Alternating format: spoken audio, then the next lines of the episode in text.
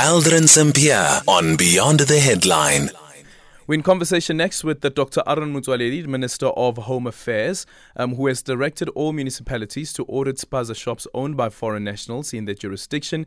Dr. Motsoaledi says this is a part of the intergovernmental approach to respond to the public outcry about the quality of food sold at spaza shops. Recently, two children died while several learners were ill, fell ill rather, after consuming products from spaza shops. Motsoaledi made these remarks following his department's two-day immigration workshop, which was also held on the 16th and October, the 16th and 17th of October at the Birchwood Hotel in Gauteng. Minister, good afternoon. Thank you so much for making time for us. The call for municipalities to conduct an audit on is, it, is this audit only on foreign-owned shops? Are we looking at all shops that are owned um, by whether it is a foreign national or South African? Good afternoon, Aldrin. Good afternoon to the listeners. I must warn you, I'm on the road, Aldrin. Okay. Uh, I, it will be important to give you a background. This whole thing predates of poisoning. It started in August last year. I was going out to rural areas with the mobile home affairs trucks for for to help people get the certificate, IDs, etc. In every village I arrive, Aldrin, they will tell me that the traditional leader, the royal house, wants to see you. And I thought they just want to greet me because I'm in their village. All of them, without any exception, complain about the issue of spaza shop and people from other countries who have settled in their villages, who have not even come to the royal house and, and lodge as we do in our tradition and, and get them well known and all that. And so there were so many who complained that I worked with the Minister of COGTA. In February this year, in the morning before they opened the House of Traditional Leaders, we had a meeting with them together with SALGA. We called SALGA to that meeting, representing local government. We realized that there are so many differences between them and understanding. We agreed then that this thing needs a whole two-day workshop where we must uh, uh, explain the rules, international laws and conventions and all that. That's what we did in Birchwood. And the issues there, which we agreed on, were not instructions from me, were an agreement because we called all the metros, five of them attended. We called all the 44 district municipalities, 31 of them attended. We called all the provinces that have houses of traditional leaders. There are seven provinces which have got houses, except uh, Gauteng and Western Cape. All of them attended. We called the National House, we called the and Council and all that. So everybody was there in that workshop. The Public Service Commission joined us. Even ministers who are directly affected, like small business, human settlement, uh, trade industry, and, and, and, and, what you call and, and, and competition, and the Public Service Commission, and also the Border Management Authority. All those people were there. The mayors outlined what is happening, what they are experiencing, and then we reached the 12 points which we agreed on. One of them was that all spaza shops need to be registered. That's the first thing. And when you register, you produce papers. Those who did not have papers, it means they are owning spaza shops illegally, Aldrin. And so, and so we have to close them. And, and, and, and Home Affairs will have to deal with, uh, with somebody who's here without papers. Those who have got papers to be in South Africa, we will say register the, the, the, the shop and we'll also register you for tax. You must go and pay tax. That's what we are going to be doing. The second decision we took is that one of the traditional leaders told us in their area, she has already got a, a, a register of all people who are not from South Africa who have settled there because they want to understand the conditions under which they've settled. There was an agreement that all traditional leaders need to go and do that. Then came the issue of a spaza shop or a, a business premises where a person sleeps in there, they eat in there, they, they work in there, they, they wash in there, the whole church services in there. That all of them must be inspected and that must come to an end. Then we phoned the Minister of Health that health inspectors must start inspecting these shops to make sure that what they are doing is correct are supposed to come from district municipalities. Many of them don't have them. That's why we want the Minister of Health to help. So it's a whole lot of, of work is to be done. But the Minister of COGTA was instructed and she agreed that she's going to develop a sort of common bylaws, you know, bylaws that all municipalities can use when it comes to people settling there, when it comes to spaza shops, when it comes to businesses. So those bylaws will have to be uniform. And the minister is busy with that. There was actually a call that the information given that workshop is so important that we must go and hold it district by district in all the 44 districts, of which 31 were there, and in all the, the eight metros, of which uh, six were there. But, Minister, don't tuck shops already have a requirement to have a permit as per the municipal bylaws?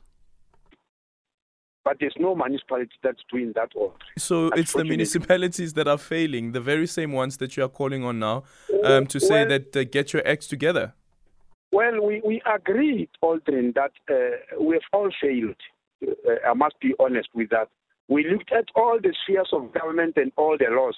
While we accepted that some laws need to be redone, but we also accept that certain laws that exist now can also be applied, and all of us never apply them, and we must now start doing so. There are laws which we, we, we, we, we, we outline there and say you can do this, like Many municipalities believe anybody who's from another country, whatever they do, housing needs, health needs, education, they believe that must be provided by Home Affairs, which is not true. You you remember when some foreign nationals invaded the, the, the, the pavements in Brooklyn, and when those uh, uh, uh, occupied a, a Methodist church in Cape Town, everybody believed that it must be done by Home Affairs. But in court, the judges the bylaw. The municipalities need to apply the bylaw. So many of them are definitely not applying them. I'm a bit concerned, Minister, that um, perhaps what government is doing here is um, selling a pipe dream to uh, to residents. Because the other part is that we've had this conversation, for instance, with your department, where there are vacancies that can be filled. Treasury has now issued an instruction to various department and entities to say that, listen, you need to cut on your in your expenditure. Where's the money going to come from to get all of these inspectors that are required to enforce these new um, recommendations that have come? The few that are there must start work, uh, uh, all three. The few that are there, and I'll give you an example. You remember listeriosis, right? Yeah. Yes, where we have to search all the uh, factories that are producing food and see if they are not the one that caused listeriosis. Eventually found with the work from NICD, National Institute of Communicable Disease, we found it that is coming from Polokwane. Then we discovered that there are lots and lots of other factories that are manufact- are, are, making food, and most of them are in Durban because they come by. I mean, the, the ingredients come by sea.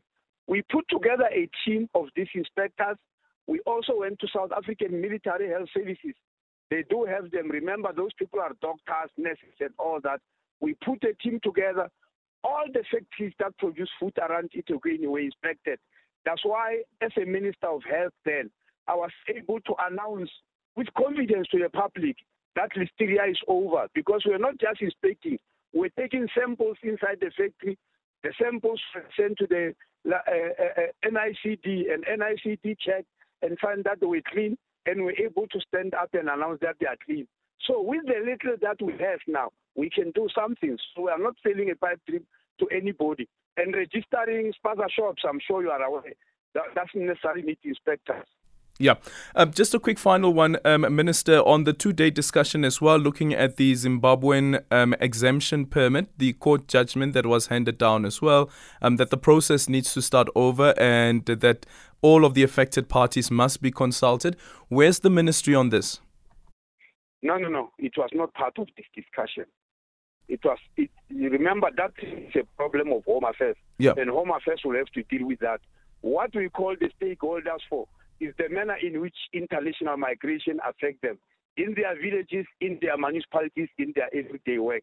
And that is what was on the agenda. Okay. But where is the ministry now with regards to the Zimbabwean um, exemption permit? Remember that we uh, uh, the court ruling came out last week, and we issued a statement that we are we are uh, uh, uh, appealing. We are appealing that judgment, but at the same time, we announced that we are not stopping to implement bylaws. And I mentioned that every week I find at least 2,000 applications. They are now starting to apply. Remember, they were refusing to apply. When we said they must apply for exemption so that they get an exemption certificate and they can go and apply for, for, for ordinary uh visas. So I'm signing, as I'm speaking now, there are two boxes, each one of them full of 2,000 applications. I'm now, I mean, letters yeah. which are going to the Zimbabweans. I'm, I'm, I'm now signing them as we're talking. Does this mean the appeal um, has the effect that the initial decision that was taken by government to grant the extension up until this year still stands? That that means that by the end of this year, the Zimbabwean exemption permit comes to an end. Well, I was told by lawyers that when you appeal, whatever judgment in court is there is put in abeyance so it is for the judges that when you appeal, if they don't want December to arrive, they must sit and hear the case.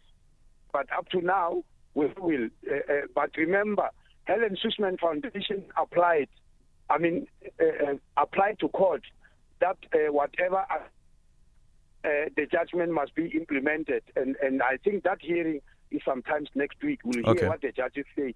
But we are not stopping on our side to do what we are doing. Thank you so much for your time. That is the Minister of Home Affairs, uh, Dr. Aaron Motsoaledi.